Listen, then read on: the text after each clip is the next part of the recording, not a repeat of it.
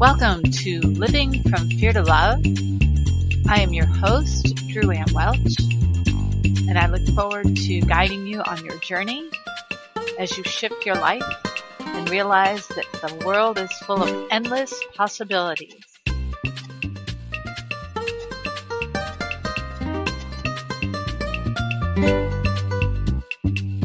Welcome back to the podcast. I'm Drew Ann Welch, and as always, it is a pleasure to be here with you. And thanks for tuning in and listening. So, one of the things I want to talk to you about today specifically is about cleansing your energy. We don't always think about it. You know, we're energetic beings having a human experience. I think you can all agree with that. We've I've talked about it before on the podcast. It's something I talk about when I do my workshops. We are energetic beings. Everything around you is energy. When we go to festivals and events, a lot of times there are people who walk around and they have sage and they cleanse the energy of the entire room or the vendor's row area or the entire festival area. And they do this by lighting the sage and blowing the smoke around. Uh, it's based on Native American customs and it's wonderful. You can really feel the difference when you're at a venue where they've taken the time to cleanse the room, so to speak, as opposed to when you're at a venue or in an area where they have not. Um, you'll find that people are happier, uh, the festival goes better, there's less drama, there's a lot more interactions, and on Vendors Row, you find you're more prosperous when you're in locations where people have taken the time to cleanse. So, my question to you is do you do this when you get home? I'm guilty. I know I'm guilty of it. I forget. I forget to do it. The reason I'm talking to you about this today is because I really woke up this morning going, I need to cleanse my house. I don't know why. I mean, sure, I play my bowls and I have crystal bowl music that I listen to in different areas of the house almost every day, but I'm not going through with intent and asking that only love may enter here. So there's some really simple ways you can do this.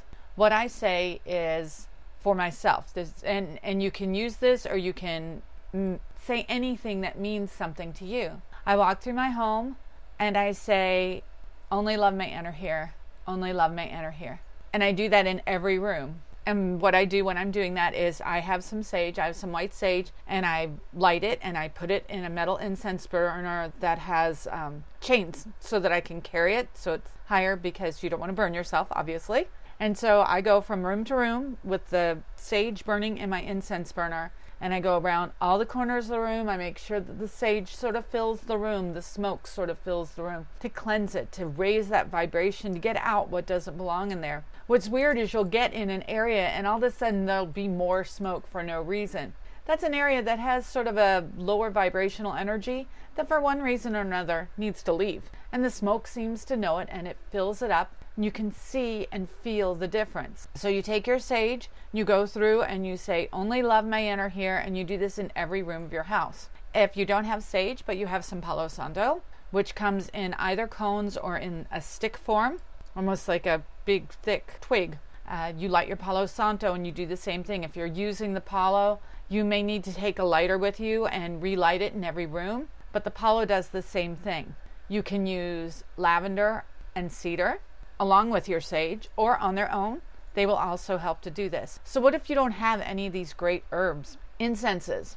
Uh, frankincense and myrrh have been used for thousands of years in different sort of masses and rituals and things like that. And so they're by intent higher vibration. They cleanse, they're used for cleansing and sort of making us aware and, and awake. Rose is a very high vibration as is lotus. So these are higher energy flowers and things. In a pinch, if you have a cedar tree out in your front yard, take a little bit off the tree, thank it for its gift, and hang that up sort of upside down and let it dry a little bit. Maybe put it in your garage or someplace where it can dry out. When that dries out, then you take and you use that actual piece of cedar. It may burn very fast, so make sure you are using an incense burner.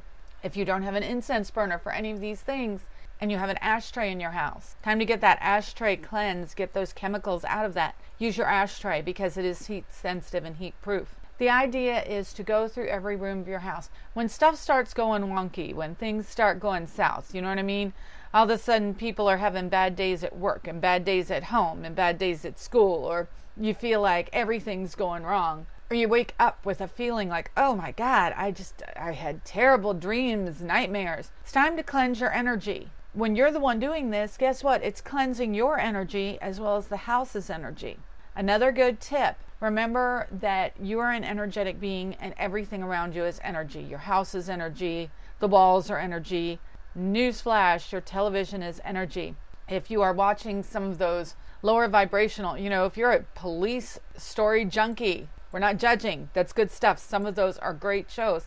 But the subjects they deal with are not always light and love. And that brings sort of a not light and love energy. It allows it into your home. Scary movies, scary shows. Uh, what you know, what's really popular right now is all these shows on vampires and darkness and things like that that energy comes in. We don't think about it and, and we don't even really talk about it enough, but that energy comes into you through the TV, through what you're watching. It affects you and your energy. So if you've been sort of a junkie on some of these, binge watching some crazy stuff on Netflix, cleanse your house, cleanse your energy, cleanse your area. Don't let this just be something you do a couple months out of the year when, you know, you're at festival and it's happening there, on the weekends when you go to different events and fairs and things like that. Do this in your house. I'm going to recommend that we all try to do it. Again, guilty is charged. I'm going to recommend that we all step up to the plate and try doing this once a week in our homes. If we can take once a week, it take we don't have a really big house. I think it took me 10 minutes to do this. You want to cleanse with intention, so you want to set that intent. Only love may enter here, and only love remains. So get out there, cleanse your stuff, Get it all back in order.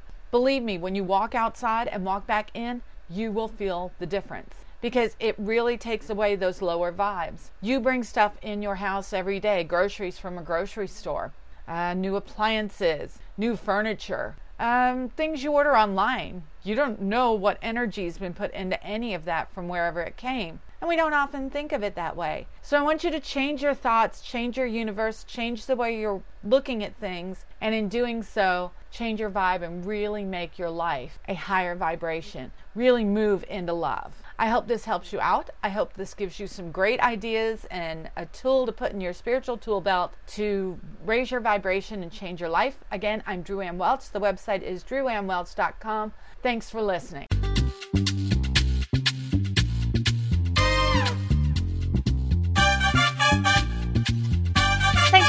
Here and listening with me today. I hope you've enjoyed your journey. I've enjoyed being with you. Remember to check out my links on my page. Follow me on social media, Instagram and Facebook, and check out my Amazon author page. I will see you here, Fear to Love, next time.